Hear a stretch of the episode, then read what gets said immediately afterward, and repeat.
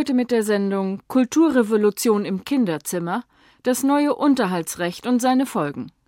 Wenn alles klappt wie geplant, dann tritt am 1. Januar 2008 ein neues Unterhaltsrecht in Kraft. Die Rechtsexperten von Union und SPD haben sich am Wochenende auf eine Gesetzesvorlage geeinigt, der auch die Familienpolitiker der Koalition zustimmen konnten. Der Entwurf soll noch in dieser Woche vom Bundestag verabschiedet werden. Die Neuregelung orientiert sich in erster Linie am Wohl der Kinder. Ihre Unterhaltsansprüche stehen künftig an erster Stelle. Neu geregelt wird auch der Betreuungsunterhalt, der Müttern oder Vätern, die ein Kind betreuen, künftig 3 Jahre lang zusteht, unabhängig davon, ob die Eltern verheiratet waren oder nicht.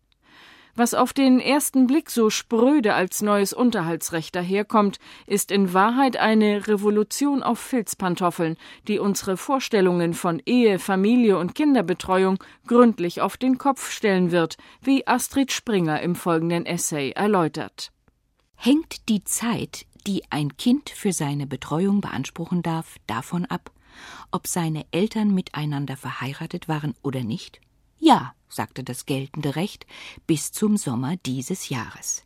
Doch seit Juni änderte sich, was seit Jahrzehnten selbstverständlich schien.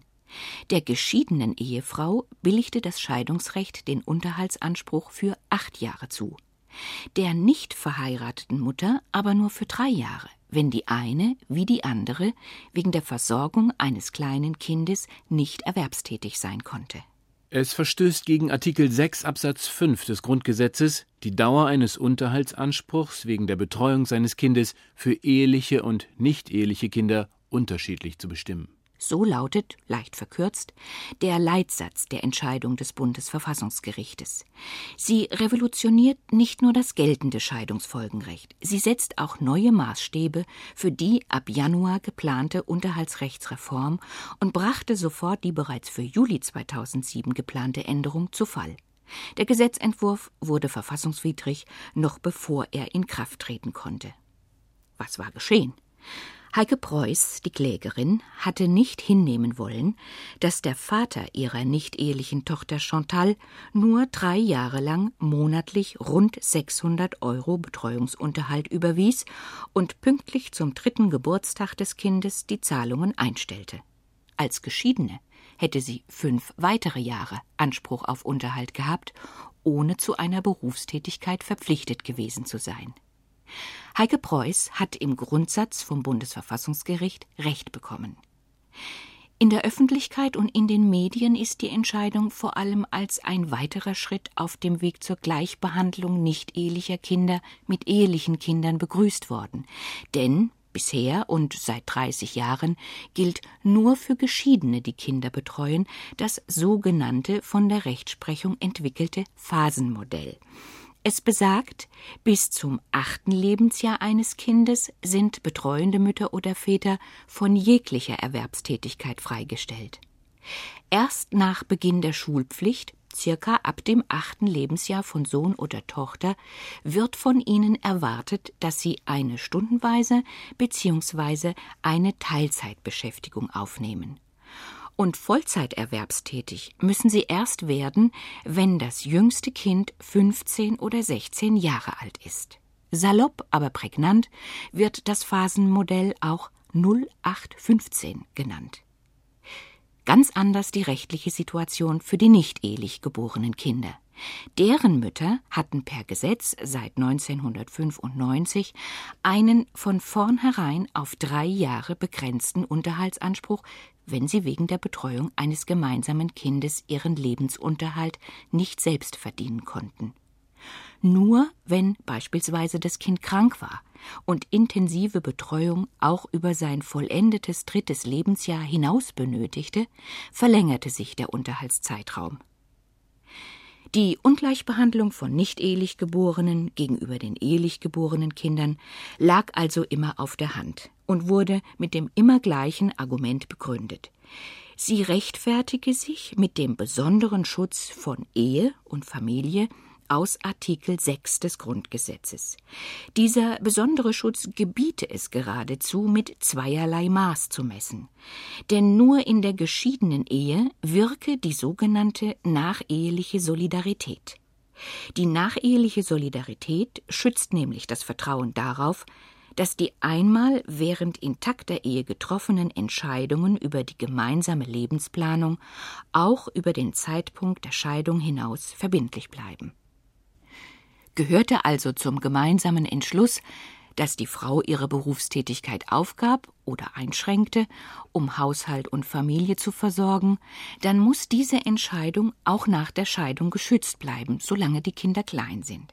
Die Ehefrau hat ja, gerade im Vertrauen auf die lebenslange Versorgung durch ihren Ehemann, mehr oder weniger bewusst darauf verzichtet, wirtschaftlich für sich selbst verantwortlich zu sein. Die kurze Unterhaltsdauer für Nichtverheiratete wurde damit gerechtfertigt, dass es zwischen Eltern ohne Trauschein einen solchen Vertrauensschutz nie gegeben habe und der Betreuungsunterhalt nur um des Kindes willen gezahlt werde. Über diese Ungleichbehandlung hatte das Bundesverfassungsgericht nun zu entscheiden. Es hat sie, wie gesagt, für verfassungswidrig erklärt, mit einer überraschenden Begründung. Allein das Kind und sein Wohl, aber nicht der Vertrauensschutz aus der gescheiterten Ehe, ist der Grund dafür, dass Betreuungsunterhalt gezahlt wird. Ob seine Eltern miteinander verheiratet waren oder nicht, spielt künftig keine Rolle mehr. Denn das Bedürfnis eines Kindes, umsorgt, gepflegt und erzogen zu werden, ist immer gleich und unabhängig vom Status seiner Eltern. Die nacheheliche Solidarität vermag nicht zu rechtfertigen, dass dem Elternteil eines nicht-ehelichen Kindes nur bis zu dessen 3. Lebensjahr ein Anspruch auf Betreuungsunterhalt zusteht, während dem Elternteil eines ehelichen Kindes ein nach Altersphasen des Kindes weit länger reichender Unterhaltsanspruch wegen Kinderbetreuung zuerkannt wird. Heißt es in der Bundesverfassungsgerichtsentscheidung. Damit aber ist der Sprengsatz gezündet. Denn bisher war das Fundament, auf das sich der Betreuungsunterhalt nach einer Scheidung gründete, neben dem Kindeswohl auch dieser über den Zeitpunkt der Scheidung hinausreichende Vertrauensschutz, der Gedanke der nachehelichen Solidarität eben. Dem bisherigen Unterhaltsrecht ist nun sozusagen die Basis entzogen worden. Und diese Wirkung geht naheliegenderweise über den Gleichstellungsaspekt von nicht-ehelichen mit ehelichen Kindern weit hinaus. Die Absage an die nacheheliche Solidarität ist auch das Ende des Phasenmodells. Streng genommen ist damit nun zunächst grundsätzlich und theoretisch Schluss mit den viele Jahre währenden Unterhaltsansprüchen wegen Kinderbetreuung. Die Konsequenzen könnten gravierender nicht sein, macht doch der Betreuungsunterhalt mit ca. 80% den Hauptanteil aller Unterhaltsansprüche aus. Was mag den ersten Senat des Bundesverfassungsgerichtes zu einer solch radikalen Abkehr von scheinbar ehernen Prinzipien bewogen haben? Es ist der Wille, das Familienrecht zu modernisieren und zeitgemäß auszugestalten. Familienrechtliche Antworten auf veränderte Familienwelten. Die muss ein zeitgemäßes Recht geben können. Und so lautet auch der Titel eines Aufsatzes von Christine Hohmann-Dennhardt, in dem die Bundesverfassungsrichterin darüber Auskunft gibt, wie das im Einzelnen aussehen könnte und warum diese Veränderungen nötig sind. Hohmann-Dennhardt ist die einzige Frau neben 7 Richtern im ersten Senat und hat an der Entscheidung maßgeblich mitgewirkt. Tatsächlich hat sich die Institution Familie längst in vielerlei Formen ausdifferenziert. Die durch den Trauschein verbundene Paarbeziehung ist zwar nach wie vor eine wichtige, aber eben doch nur noch eine unter vielen Lebensformen, in denen heute Kinder aufwachsen, ebenso wie zum Beispiel in nicht-ehelichen Lebensgemeinschaften oder bei Alleinerziehenden. Nach statistischen Hochrechnungen ist damit zu rechnen, dass 42% aller Ehen nach immer kürzerer Dauer geschieden werden. Geht der Scheidungsantrag von der Frau aus, dann ist das Hauptmotiv meistens der Wunsch nach größerer wirtschaftlicher und persönlicher Unabhängigkeit. Die ist für die meisten der nach 1950 geborenen Frauen inzwischen eine Selbstverständlichkeit. Ihre Berufstätigkeit geben Frauen meistens dann auf bzw. schränken sie ein, wenn Kinder geboren werden. Die Vereinbarkeit von Familie und Beruf ist das eine Dilemma. und das schlechte Gewissen, das Kind fremd betreuen zu lassen und als Rabenmutter zu gelten, das andere. Dafür den Müttern statt den Vätern die Kinderbetreuung moralisch und auch tatsächlich zu überantworten, gibt es handfeste Gründe. Bei gleicher Qualifikation verdienen Frauen immer noch durchschnittlich 20% weniger als Männer. Und bei den Vätern besteht die berechtigte Angst, so die Bundesverfassungsrichterin wörtlich, mit der Sorge fürs Kind die Männlichkeit aberkannt zu bekommen. Zwar gehen, wenn die Kinder ca. 12 Jahre alt sind, rund 70% der Mütter wieder eine Erwerbstätigkeit nach, allerdings lediglich in Teilzeit und als Zuverdienst. Im Endeffekt bleibt es damit bei der traditionellen Aufgabenteilung, in der Frauen als Mütter ihre finanzielle Unabhängigkeit zeitweise oder ganz zugunsten der Kindererziehung aufgeben und dem Ehemann die Hauptsorge fürs Familieneinkommen überlassen. In der Fachsprache nennt sich das modifizierte Alleinernährermodell. Zu dieser langen Zeit nach dem 0-8-15 Phasenmodell, in der bisher Unterhalt versprochen wurde, sagt die Bundesverfassungsrichterin Christine Hohmann-Dennhardt, dass die Kriterien sich wohl weniger an erziehungswissenschaftlichen Erkenntnissen als an hergebrachten Wertvorstellungen und tradierten familiären Rollenzuweisungen in der Ehe orientiert haben. Mit fatalen Folgen für Trennungs- und Scheidungsfamilien. Alle Beteiligten haben bei dem noch geltenden Unterhaltsrecht das Nachsehen. Mütter lassen lange Unterhaltsversprechungen in die Falle laufen. Irrtümlich glauben sie, auch nach einer Trennung und Scheidung noch finanziell abgesichert zu sein. Und es will sich einfach nicht herumsprechen, dass dem nicht so ist, bis sie es schmerzlich am eigenen Leib erfahren. Das ist dann der Fall, wenn der Ex-Mann nicht leistungsfähig ist oder das Geld für 2 Familien nicht reicht, wenn er wieder in einer neuen Beziehung lebt. Dann ist es aber zu spät. Schon während der Trennungszeit erhalten nämlich 3/4 der Berechtigten kein oder zu wenig Geld, um davon leben zu können. Das erbrachte eine wissenschaftliche Untersuchung. Nach der Scheidung haben nur knapp 20% aller geschiedenen Frauen überhaupt einen Unterhaltsanspruch. Und von diesen wiederum erhalten nicht einmal die Hälfte, nämlich 40%, tatsächlich Unterhaltszahlungen. In Ostdeutschland sind es nur 10% der Geschiedenen. Und nebenbei bemerkt, der Anteil unterhaltsberechtigter Männer liegt bei 7%. Nicht untersucht wurde, wie viele von ihnen tatsächlich Geld bekommen. Je länger die Familienpause bzw. der Ausstieg aus dem Erwerbsleben gedauert hat, desto schwieriger bis unmöglich wird es, in den Arbeitsmarkt zurückzukehren. Schon ein Berufsausstieg von 3 Jahren ist schwer zu kompensieren, denn berufliche Qualifikationen veralten rasch in einer schnelllebigen Zeit. Die psychologische Konsequenz daraus ist, dass auch das Selbstvertrauen und das Selbstbewusstsein schwinden. Mütter kehren so gut wie nie auf dem qualitativen und finanziellen Niveau in den Arbeitsmarkt zurück, auf dem sie ihn verlassen haben. Die Folge? Sie sind auf Unterhalt angewiesen. Kann oder will der Ex-Mann nicht zahlen, muss der Staat einspringen. Die Unterhaltssicherung sieht nämlich nur auf dem Papier umfassend und lückenlos aus, während sie in der Praxis, wie gesagt, häufig versagt. Die Ehe ist schon länger keine Lebensversicherung mehr. Auch die geschiedenen Männer haben das Nachsehen beim noch geltenden Unterhaltsrecht. Sie müssen Geld zahlen für eine Frau, die sie nicht mehr lieben. Ihr Einkommen reicht häufig nicht, wie gerade erwähnt, für alle Beteiligten der Scheidungsfamilie und erst recht nicht, wenn sich eine zweite oder gar dritte Familie gründet, in der wieder Kinder geboren werden. Trennungs- und Scheidungskinder leiden doppelt, wenn sich die Eltern zusätzlich zur wechselseitigen Kränkung auch noch ums Geld zanken. Und oft wird dieser Kampf auf dem Rücken der Kinder ausgetragen, mit Streit ums Sorgerecht oder Umgangsverweigerung. Solch unheilvollen Verstrickungen wären vermeidbar, wenn Eheleute von Anfang an wirtschaftlich, finanziell voneinander unabhängig blieben. Das setzt im Normalfall voraus, dass Mütter oder Väter trotz kleiner Kinder schnellstmöglich wieder ins Berufsleben zurückkehren, dann nämlich, wenn das jüngste Kind das 3. Lebensjahr vollendet hat.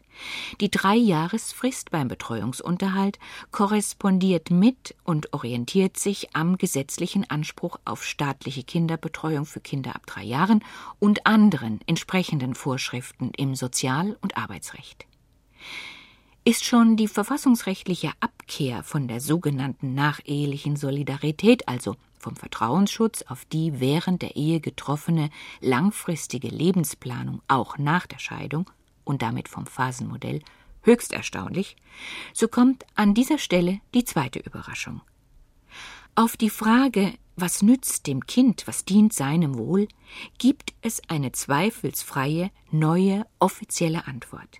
Nicht wie bisher, möglichst lange nur von der leiblichen Mutter daheim betreut zu werden, ist für das Kind das Beste, sondern zusätzlich und ergänzend zur elterlichen Fürsorge möglichst früh professionell außer Haus in staatlicher Kinderbetreuung, in seinen Entwicklungs- und Bildungschancen gefördert und unterstützt zu werden. Veränderte Lebenswelten stellen nämlich auch Kinder vor neue Herausforderungen, sagt Bundesverfassungsrichterin Hohmann-Dennhardt. Und sie sieht darin nicht nur Nachteile. Für sie ist das Zusammenleben anstrengender, aber auch bereichernder geworden. Anstrengender, weil das familiäre Gefüge nicht mehr ehern ist, weil die Vater- und Mutterrollen ihre Eindeutigkeit verlieren und wechseln können, weil sich das Kind auf immer mehr Bezugspersonen einzustellen hat, weil es sich häufiger in neue Familienkonstellationen einpassen und Beziehungsverluste hinnehmen muss, weil es schon früh selbst einen Kompass finden muss, um sich bei der Vielfalt von Beziehungen Orientierung zu verschaffen. Bereichernder, weil das Kind die Vielfalt menschlicher Nähen, Verhalten und Erfahrungen kennenlernt, weil es Auswahlen treffen kann, wem es sich mehr verbunden fühlt, weil es eher Ansprechpartner finden kann, wenn es in Konflikt mit jemandem steht, weil es gerade als Einzelkind Gelegenheit bekommt, mit mehr Menschen, insbesondere auch Gleichaltrigen, in Kontakt zu kommen und davon zu profitieren. An dieser Argumentation zeigt sich der Meinungsumschwung, der Paradigmenwechsel vielleicht am deutlichsten. Christine Hohmann-Dennhardts Worte lassen sich sehr wohl als ein Plädoyer für die professionelle, außerhäusliche Betreuung in der Kinderkrippe und im Kindergarten verstehen. Müssen doch auch Kinder für die Anforderungen eines modernen Familienlebens fit gemacht werden, was nicht jede Familie von Haus aus leisten kann. Schätzungsweise 1/4 aller Kinder erhalten von den eigenen Eltern sowieso nicht die Förderung ihrer Bildungs- und Entwicklungschancen, die sie benötigen. Die Mütter trotz Trauschein unabhängiger zu machen, die Väter finanziell zu entlasten, die Kinder zu stärken für ein selbstbewusstes und eigenverantwortliches Leben. Das sind, um es zusammenzufassen, die Ziele der neuen höchstrichterlichen Rechtsprechung aus Karlsruhe. Unterhaltsansprüche zeitlich zu begrenzen, ist hier also das Mittel der Wahl, gleich für mehrere Zwecke. Wenn aber die Ehe als Versorgungsinstitut ausgedient hat, dann fallen zeitgleich noch andere Bastionen des Unterhaltsrechtes, neben der Unterhaltsdauer auch die Höhe der monatlichen Zahlungen. Bisher bestimmten nämlich im Wesentlichen die sogenannten ehelichen Lebensverhältnisse, die Höhe des Unterhaltes und damit auch die des Betreuungsunterhaltes. Anders als beim Kindesunterhalt mit der Düsseldorfer Tabelle gibt es für geschiedene Frauen nämlich keine Richtsätze.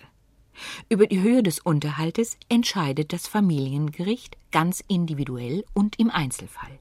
Und zum Maßstab nimmt es das Familieneinkommen respektive den Lebensstandard während der Ehe. Über die sogenannten ehelichen Lebensverhältnisse wirkte sich der Schutz der Ehe, Stichwort nacheheliche Solidarität, also auch noch auf die Höhe des Unterhaltes nach der Scheidung aus. Begründet sich der Unterhalt aber ausschließlich mit dem Wohl des Kindes und nicht mehr mit dem Vertrauensschutz aus der gelebten Ehe, dann kann das nur bedeuten, dass nicht mehr der Lebensstandard während der Ehe, sondern das Einkommen zum Maßstab genommen werden muss, das die Mutter entsprechend ihrer eigenen beruflichen Qualifikation verdienen kann, sofern ihr eigener Verdienst unter dem Unterhaltsbetrag bleibt, der ihr nach den ehelichen Lebensverhältnissen zustünde, soll sie künftig zum Ausgleich der Differenz Aufstockungsunterhalt erhalten.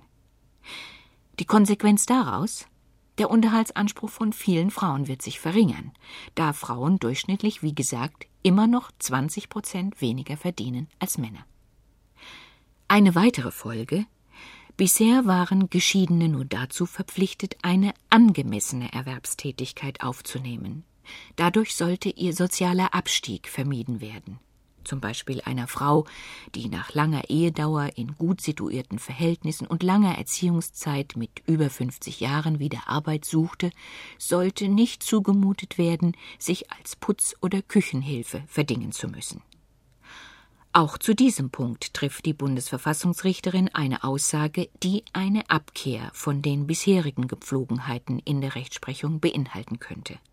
Doch ist für den sozialen Abstieg wirklich die Art der Tätigkeit und nicht eher das Einkommen maßgeblich, das man mit ihr verdient? Ich denke, auch unter den veränderten Zumutbarkeitsbedingungen des Arbeitsmarktes wäre es wünschenswert, zu präzisieren, wann unter dem Gesichtspunkt nachehelicher Solidarität eine Berufstätigkeit nicht mehr verlangt, ansonsten aber eine Arbeitsaufnahme nach den üblichen Zumutbarkeitskriterien erwartet werden kann. Soweit die Theorie. Und nun zur Praxis. Es stellt sich nämlich die bange Frage, wie vereinbaren sich die neuen Vorgaben mit der Wirklichkeit? Nach wie vor ist es erstens der Wunsch vieler Mütter, ihr Kind auch jenseits des 3. Lebensjahres selbst zu betreuen, weshalb es zweitens auch künftig naheliegt, die eigene Erwerbstätigkeit aufzugeben, um der Doppelbelastung durch Familie und Beruf zu entgehen.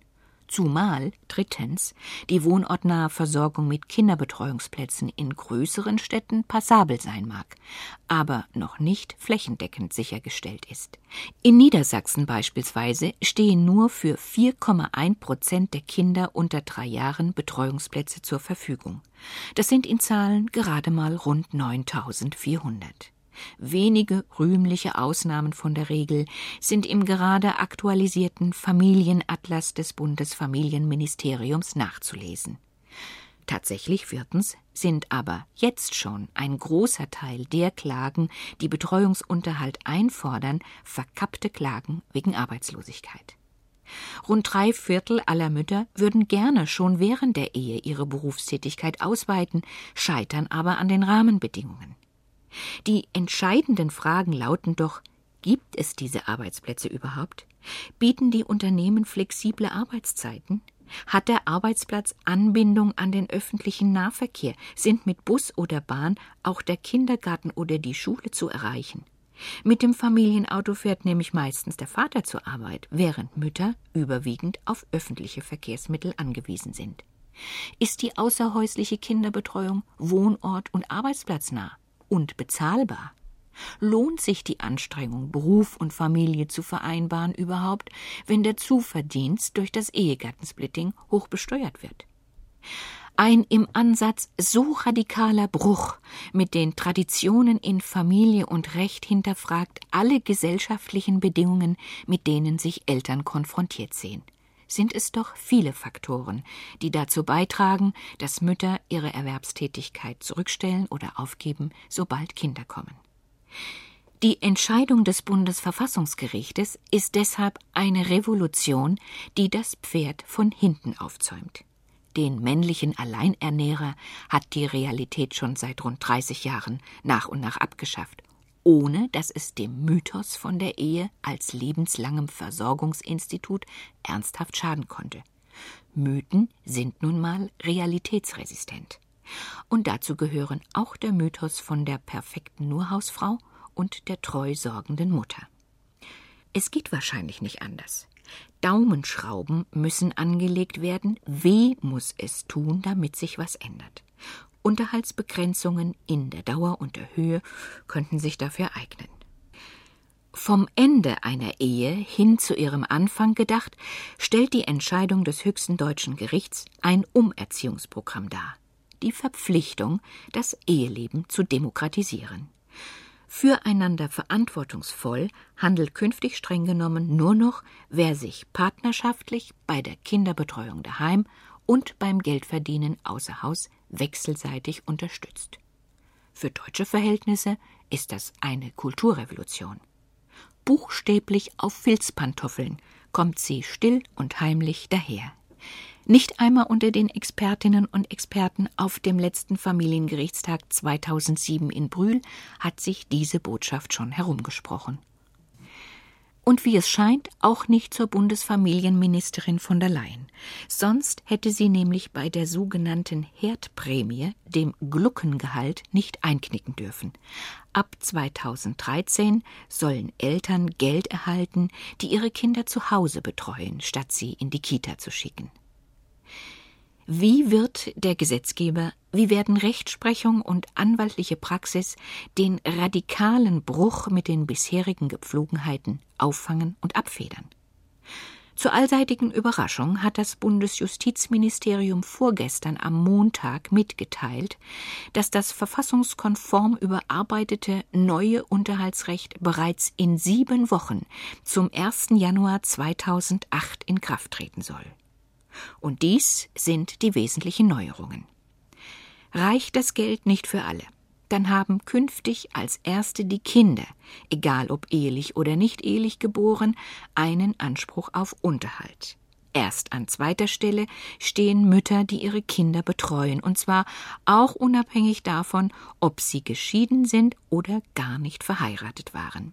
Der Betreuungsunterhalt ist ab kommendem Jahr auf 3 Jahre begrenzt, kann aber nach Billigkeit verlängert werden, wenn ein Kind länger intensive Fürsorge braucht, zum Beispiel, weil es chronisch krank ist. Geschiedene Ehefrauen, die nach langer Ehe und langen Kindererziehungszeiten gar keine Chance mehr haben, eigenes Geld zu verdienen, werden ebenfalls einen Unterhaltsanspruch behalten. Ihr Vertrauen in die lebenslange Versorgung darf nicht enttäuscht werden. Dazu heißt es vom Justizministerium, dass aus Gründen der nachehelichen Solidarität im Einzelfall der Betreuungsunterhalt für geschiedene Elternteile zusätzlich verlängert werden kann. Die Bezeichnung Betreuungsunterhalt dürfte genau betrachtet hier nicht mehr Verwendung finden, denn der wird ja nur noch um des Kindes willen gezahlt. Bereits im Vorfeld rechneten die Familiengerichte und die anwaltliche Praxis deshalb mit vielen Klagen auf Aufstockungsunterhalt. Aufstockungsunterhalt kann bisher schon dann verlangt werden, wenn der eigene Verdienst nicht ausreicht, um davon zu leben. Geschiedene Mütter müssen nicht jede Betreuungsmöglichkeit nutzen, um ihrer Pflicht, wieder erwerbstätig zu sein, nachzukommen. Beispielsweise müssen sie ihre Kinder nicht in die Obhut der ungeliebten Ex-Schwiegermutter geben. Sie werden auch nicht gezwungen sein, Sohn oder Tochter in einen katholischen oder evangelischen Kinderhort zu bringen, wenn sie selbst frei religiös eingestellt sind. Aber sie werden, so das Ministerium, darauf verwiesen, bestehende öffentliche Kinderbetreuung auch zu nutzen. Welche Beschäftigung von ihnen erwartet werden kann? Dafür wird nicht mehr der eheliche Lebensstandard, sondern vielmehr die eigene Berufsausbildung und die mögliche berufliche Entwicklung den Maßstab liefern. Eine Lebensstandardgarantie wird es nicht mehr geben, heißt es dazu lapidar. Und weiter: Wo keine ehebedingten Nachteile fortwirken, soll der Unterhalt zeitlich und in der Höhe begrenzt werden. So viel steht jedenfalls jetzt schon fest. Die Lage geschiedener Frauen wird sich, wie bisher bei jeder Unterhaltsrechtsreform, ein weiteres Mal verschlechtern. Gabriele Pauli, jene Landrätin aus Fürth, die den bayerischen Ministerpräsidenten Edmund Stoiber zu Fall brachte, machte erst jüngst erneut Furore mit ihrer Forderung, eine Ehe immer nur auf 7 Jahre zu schließen. In der Realität scheitern, wie gesagt, viele Partnerschaften schon vorher. Paulis Vorschlag wurde in der Öffentlichkeit nicht gut aufgenommen. Doch gemessen an den neuen Vorgaben im Scheidungsrecht, die Mann und Frau in und vor allem nach der Ehe voneinander unabhängig wissen wollen, ist die Idee von der Ehe auf Zeit gar nicht so abwegig. Und Goethe soll sie auch schon gehabt haben. In der Reihe Das Forum hörten Sie Kulturrevolution im Kinderzimmer, das neue Unterhaltsrecht und seine Folgen, ein Essay von Astrid Springer, Redaktion Susanne Gommert.